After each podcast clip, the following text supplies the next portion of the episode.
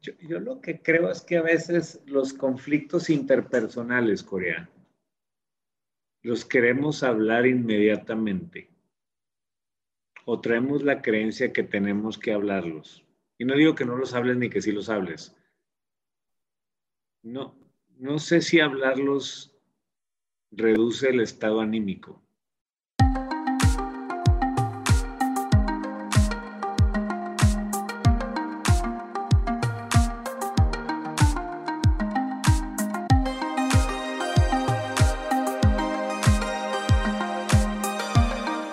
Hola, ¿qué tal? Muy buenas tardes, días o noches. No sabemos a qué hora nos estén escuchando, están en el carro, pero manejen tranquilo, con cuidado. Bienvenidos a su podcast de Aterrizaje 307 con su anfitrión Hernán y con su servidor Eduardo. ¿Cómo estás, Hernán? Corea, muy, muy buenos días, tardes, noches. Yo muy contento, güey. Este, había ganado los Dodgers la Serie Mundial. Sí me enteré, sí me enteré. Hay un capítulo hace como varios, no sé cuántos, que decía yo que Clayton Kershaw había tocado fondo como jugador y empezaba una revancha para él. Y bueno, ganó dos juegos en esta final y, ya Clayton Kershaw tiene un anillo de campeonato. Entonces, como en un año le, le da la vuelta, ¿no? La vida en ambos lados, ¿no? qué loco, qué loco. Esa dualidad muy buena. Sí, digo, no, no es un deporte que, que yo le sepa mucho. Eh, hubo dos mexicanos ahí pichando, eh, haciéndolo muy bien, por cierto, sobre todo uno de ellos al cerrar. Entonces, pues, los Dodgers ganan el título después de 32 años y yo como fiel aficionado a los Dodgers, pues muy, muy contento el día de hoy. Entonces, toda madre. Muy bien. ¿Cómo Tenemos estás? Que festejar el día de hoy entonces. Sí, ¿tú cómo estás? Bien, bien, muy bien también. Este, emocionado también por los Dodgers. No, no te quedas, no, la verdad es que no veo casi, casi no veo el béisbol, este, pero pues qué bueno que ganaron. Sí me enteré por ahí que había mexicanos jugando y eso pues la verdad es que también está de festejarse, ¿no? Un equipo campeón de la MLB, mexicanos, qué cool. Este, pero pues también emocionados porque viene la segunda parte del tema de responsabilidad, Mirna, viene el tema como que la salsita de la comida que es en las parejas, ¿no? En las parejas, en las relaciones. Eh, creo que a, veces hemos comprado una idea, Corea, de que las relaciones tienen que ser armónicas. De que las relaciones tienen que ser de mucha armonía, cariño, paz, y cuando tú ves a las, a las animales, a los perros, los gatos, las abejas, las águilas, cuando se aparean sexualmente, hay todo menos paz y armonía, güey. No sé si has visto o te ha tocado que cerca de tu casa ande una gatita en celo, güey, no puedes, pues sí puedes dormir, pero va a haber mucho ruido. Este, Porque el intercourse o la, o la, interacción entre ellos, hay sangre, arañazos, este, mordidas, y, en las especies normalmente es así, güey. Sí, sí, sí. Y pareciera que de repente cuando nosotros entramos a una relación, pues todo tendría que ser paz, armonía, tipo Disney, ¿no? Como princesa y príncipe de Disney, de que vivieron felices para siempre, nos lo presentan como un estado permanente cuando la vida no funciona así. La verdad es que hemos visto aquí que las emociones son transitorias y pasajeras y estamos aquí para vivirlas todas, cabrón. Sí, sí, sí, sí, definitivamente. Ese, ese de, de vivieron felices para siempre, digo, no sé ahorita, pero como que en su momento se, se volvió un cliché, ¿no? Como que las personas estaban en busca de ese feliz para siempre y se topaban pues con algo que no, pues no es real, es, es algo inventado, ¿no? En las caricaturas. Sí, el, ser humano no funciona así. Nuestros estados de ánimo vienen de nuestros pensamientos. Nuestros pensamientos fluctúan a 70 mil por día, 3 mil por hora. Y si de cada pensamiento que yo me gancho vivo una experiencia emocional, pues me habla de que yo tengo que estar fluctuando entre todas mis emociones. ¿sí? Ahora, si yo, cosa que hemos visto aquí, yo pongo atención a esos pensamientos y no me subo a ninguno, pues ahí entro a estados de claridad mas no se trata de estar en estados de claridad, se trata de saber que estamos aquí para vivir toda la experiencia humana, ¿no? Sí, sí, sí, sí, sí, totalmente de acuerdo. Ahora, lo, que sucede, Kaun, es que las relaciones, pues normalmente yo ya tengo una idea de cómo debería portarse el otro. Y el otro también tiene una idea de cómo debería portarme yo y por eso van a surgir los conflictos. El conflicto es algo natural. Fíjate, yo en, febrero, me invita Franciela a un curso de, de parenting de papás de que yo no sé nada. Pero la, la instructora presentaba estudios donde mostraba que los niños entre 4 y 7 años de edad, güey, deben tener cuatro conflictos por hora. Jala. Y eso indica que están en un desarrollo sano. Ok. Los niños entre 2 y 4 deben tener 6 por hora, güey. Madres. Fíjate, esta última no sé si era 6 por hora o 4.3 por hora. Me la, quiero ser muy certero en el dato porque no me acuerdo. Pero de 4 por hora no bajaba. Yo como papá que no sé esto, veo el conflicto, ¿qué crees que voy a intentar o sentir la tendencia a hacer? voy a ir, me voy a meter y voy a decir, a ver, ¿qué pasó aquí? No se peleen, porque no estoy entendiendo que a través del conflicto ellos aprenden a resolver. Es correcto. Ahora, si tienes sobrinillos y se pelean, yo te preguntaría, ¿los has visto pelear a tus sobrinos? Sí, cómo no. ¿Has tenido más o menos noción de cuánto tiempo tardan en arreglarse? Cuestión de minutos. Minutitos, porque no se quedan enganchados en un pensamiento. Eso sería nuestra esencia natural. Ahora, el tema de responsabilidad, aquí entramos. Nos peleamos tú y yo, pues yo tengo un pensamiento que dice, el que la regó fue Coria. Y seguramente tú tendrás un pensamiento que diga el que la regó Hernán. Y pareciera que es un deporte donde tiene que haber un ganador y un perdedor, a ver quién tiene la razón. Ahí no estoy jugando la responsabilidad. ¿Cuál sería la responsabilidad para ti? Pues yo creo que la responsabilidad es, nada más ubicar que es, está en la cancha de los dos, ¿no? Que lo que estás pensando es un, nada más bien, estás pensando nada más. Es correcto. Algo hice yo, güey, con o sin intención, pero algo hice yo. Entonces yo buscaría mi parte responsable, ya sea por lo que hice o sería yo el responsable de, de hacer algo, involucrarme en la solución de este conflicto. Mi parte víctima es demostrarte que tú la regaste, demostrarte que tú te equivocaste, demostrarte que tú me ofendiste. Esa es la me ofendiste, me insultaste, me trataste mal. Y ojo, eh, caemos, eh, yo también caigo ahí. El chiste es nada más darnos cuenta que caemos ahí. luego fíjate que cuando llega este momento, porque no dudo que todos, o sea, independientemente de todos, si nos están escuchando, los que no están escuchando el podcast, cuando ya estás en este conflicto y la neta el primer pensamiento después de ya calmar las aguas en las olas que tienes es, ah, tal vez yo la regué, tal vez tuve parte de la culpa. Pero entonces viene algo que hemos tocado en varios capítulos, que es inmediatamente viene o a, a tapas una historia que es contarte la historia de, pero no, ¿cómo voy a tener yo responsabilidad si este güey me hizo esto? Entonces, si yo le hablo al güey para pedirle perdón, entonces voy a quedar como un tal y por cual, ¿no? Y entonces ya te dejas llevar, atrapaste este pensamiento y entonces ahora te ganchas más. Incluso que hasta cuando mi compadre o mi comadre viene, independientemente a solucionar el problema, ya estás más ganchado. Entonces ya es más cañón a resolverlo, ¿no?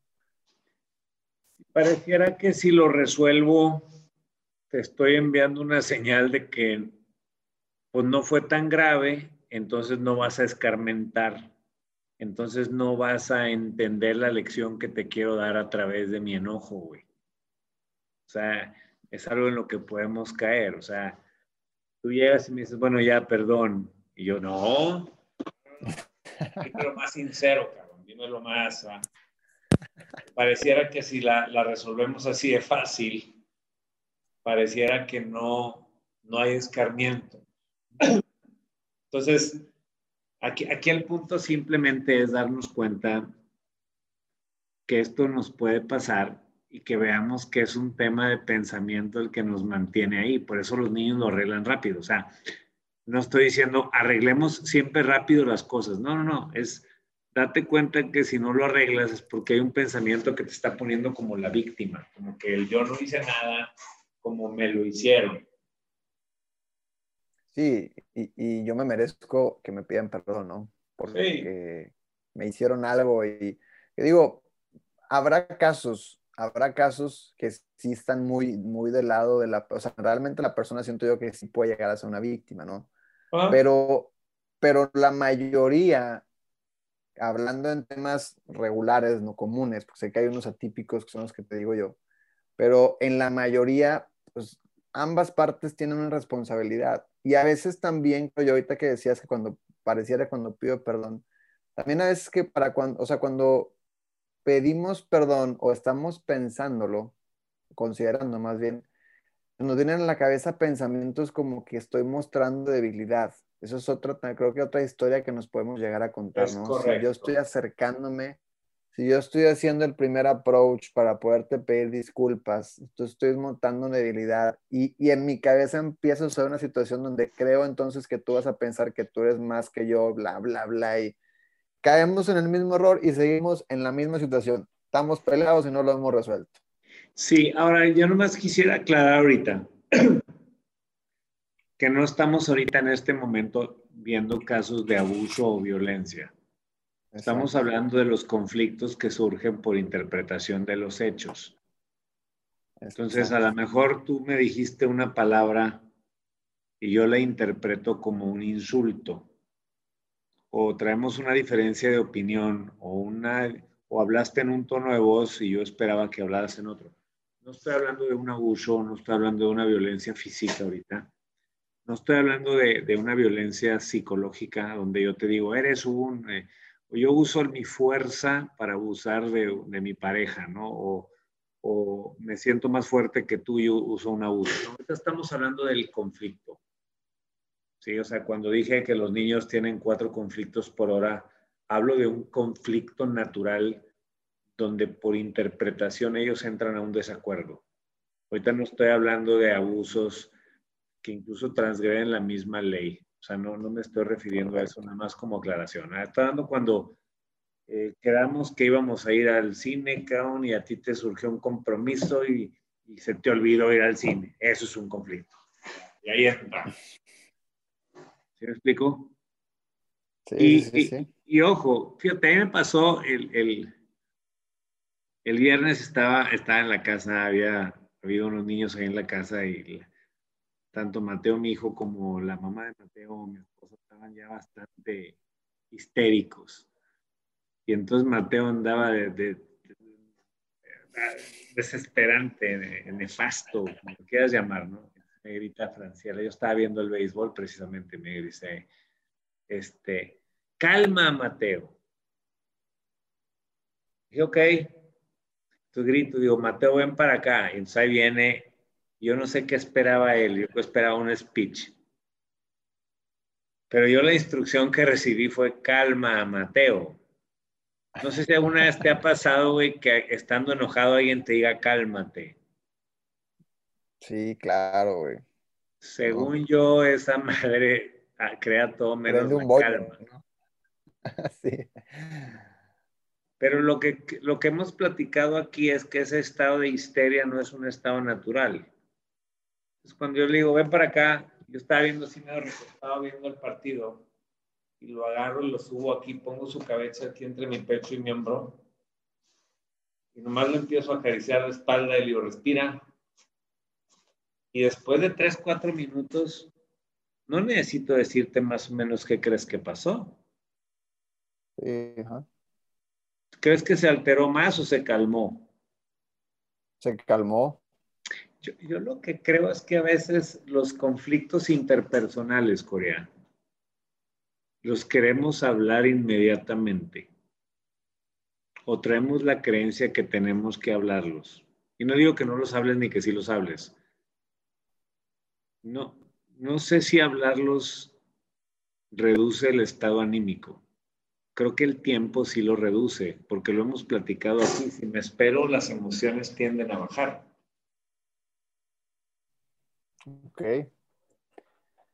también creo que es, es bueno también, bueno, yo, yo no, no que no sea bueno o malo, pero creo que ayuda el hecho de que desde un inicio, cuando está surgiendo un tema de estos, porque también seamos sinceros, también somos humanos y de repente la gente quiere, eh, no sé, platicarte o, externarte todo, ¿no?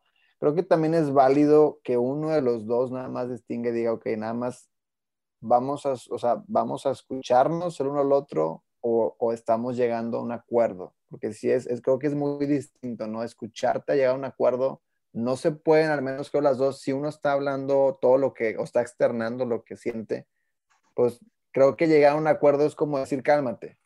Va a parecer que te quiero callar, ya vienen historias internas, ¿no? Pero lo que voy es, es válido también distinguir y decir, a ver, vamos a, sacar lo que traemos sobre el tema y después lo revisamos y lo acordamos o vamos a, a tratar de llegar a un acuerdo ahorita, ¿no? Sí, eso que dices es muy sabio desde un tema biológico, no incluso no como el típico consejo no estamos aquí dando consejos de cómo resolver conflictos, estamos buscando que veamos cómo funcionamos.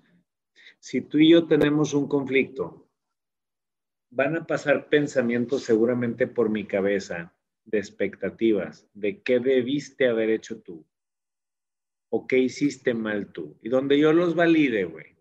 Entonces ya si tú y yo platicamos, yo voy a tratar de probarte el punto que la cagaste es, en automático.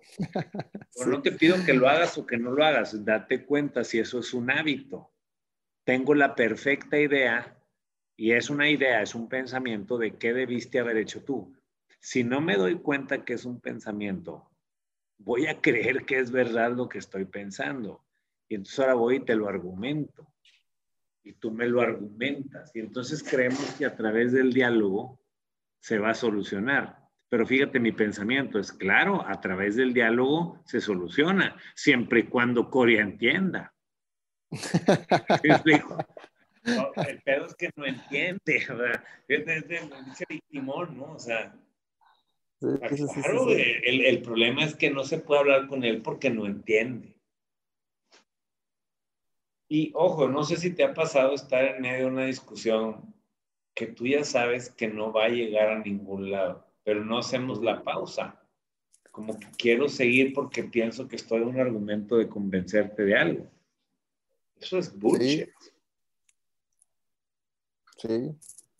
Sí, sí, tal cual. E, es importante nada más que notemos cada quien, empezando por mí, el hábito que puedo tener. Es un hábito, no es algo malo, no es que así soy yo, esta es mi forma de ser. El hábito de validar pensamientos de expectativas.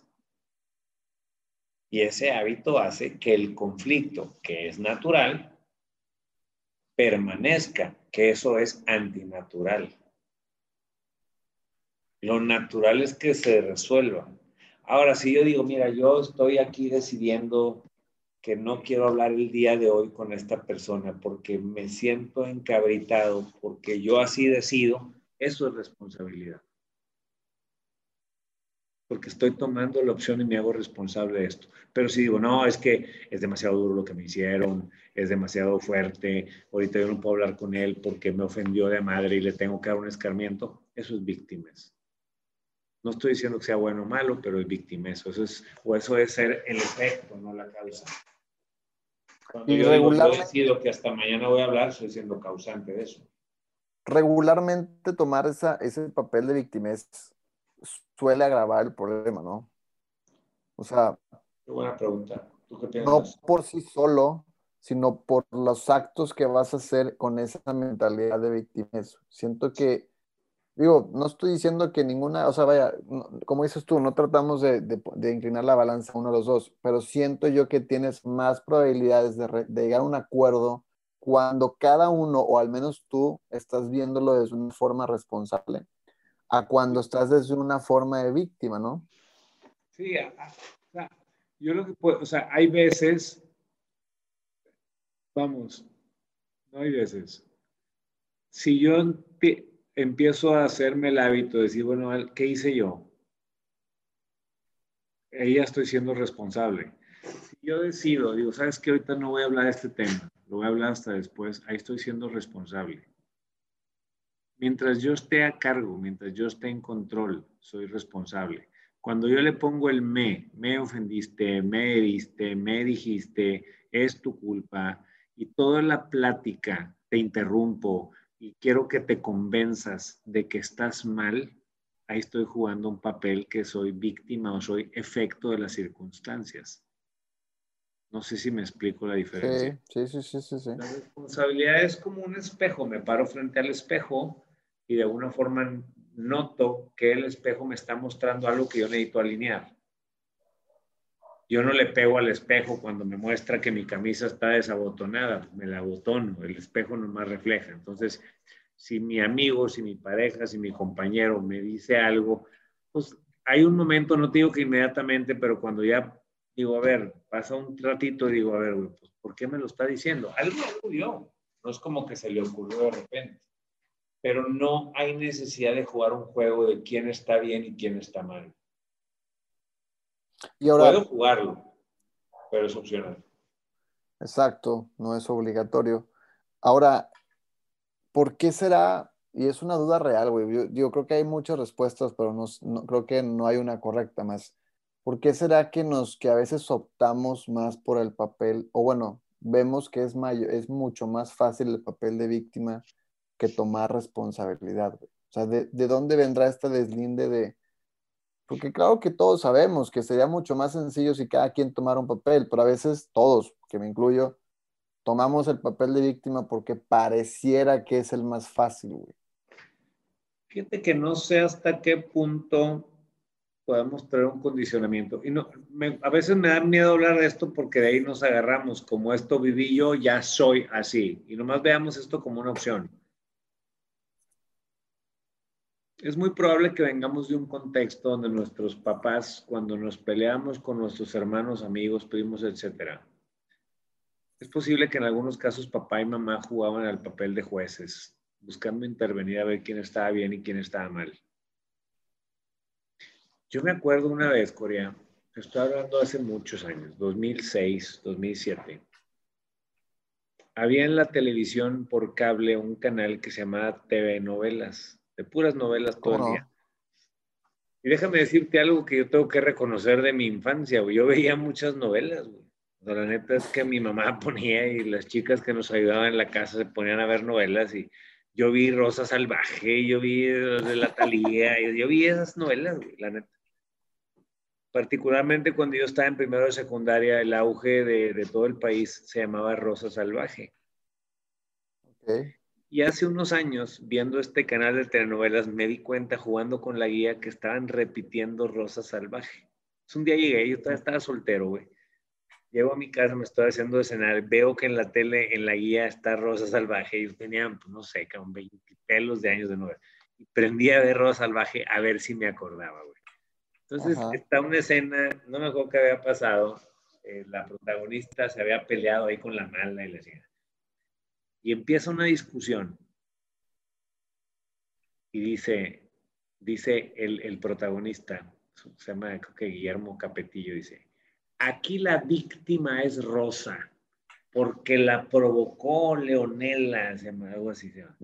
Y entonces las hermanas dicen, no, la víctima es Leonela, porque Rosa la provocó. No, la víctima. Y era como una discusión de unos 40 segundos a ver quién era la víctima, Corea. Ok. Y, no sé, pareciera que la víctima era la buena, o sea, iba a ser la buena y la otra iba a ser la mala. Entonces, a veces puede ser, puedo tener yo un pensamiento de que si tú me ofendiste, yo soy el bueno, tú eres el malo. Si tú la cajeteaste, yo soy el bueno, tú eres el malo. Y entonces puede que inconscientemente, esto no, no, no lo digo como una ley, invito a que cada quien explore si le pasa pareciera que yo soy el bueno. Si mi jefe me grita, güey, yo soy el bueno, él es el malo. No me siento con la responsabilidad suficiente de ir a decirle, a mí no me haces esto. A mí no me hablas así. O sea, paro un alto. Olvídate si lo va a hacer o no, pero yo soy responsable de parar el alto. No sé si te suena. Sí, sí, sí, sí, sí, qué bárbaro. Es que este tema está para unos cinco capítulos, yo creo. Vamos, seguimos. Tampoco quiero darle al. O sea, yo lo quiero es más allá de. Esto no es una postura de cómo debas actuar, es quiero que notes el hábito. ¿Qué tanto te gusta jugar al bueno o al malo? Si lo descubres, pero velo como un hábito, no como un problema que tengas que arreglar o que necesites terapia, ¿no? Es un hábito, güey. Tengo el hábito de, de, de pensar y que yo soy el bueno y que me ofendieron. O tengo el hábito de probar o tratar de demostrarle al otro que fue su culpa o que él está mal y yo estoy bien. Son hábitos que tenemos, cara. Podemos irlo cerrando aquí, no sé tú con qué quieras cerrar tú y vamos dejando tema para las próximas. Sí, yo creo que eh, yo lo cerraría tal cual con eso, ¿no? Creo que partiendo del punto de que todos hemos estado en los dos lados, o sea, no, no hay que no hay que ser muy duros con uno mismo porque a lo mejor se te vienen a la mente momentos donde fuiste la víctima, momentos donde te hiciste el responsable. Creo que eso está en todos. Creo que simple y sencillamente de cada situación, entiendo que en el momento de eso no se puede, pero si después lo podemos ver desde un lado responsable y de aprendizaje y llegar a un acuerdo, estamos en ganancia, ¿no, mi hermano? Eso es correcto. O sea, ¿qué puedo hacer? ¿Qué pude haber hecho? ¿Qué aprendo de esto? ¿Qué voy a hacer? Desde, el momento en que hablo de mí, pues ahí estoy en esa parte responsable, ¿no? Pero insisto, no estamos diciendo que sea, que hagas esto, es date cuenta estás de este lado, estás del otro, y creo que lo podemos seguir profundizando en futuros capítulos. ¿Qué te parece? No se diga más, mi Hernán. Pues bueno, muchísimas gracias por habernos escuchado. Que tengan ustedes excelente tarde, mañana noche. Si van manejando, manejen con cuidado, no se anden peleando con la gente ahí en el tráfico. Y nos vemos en el siguiente aterrizaje 307.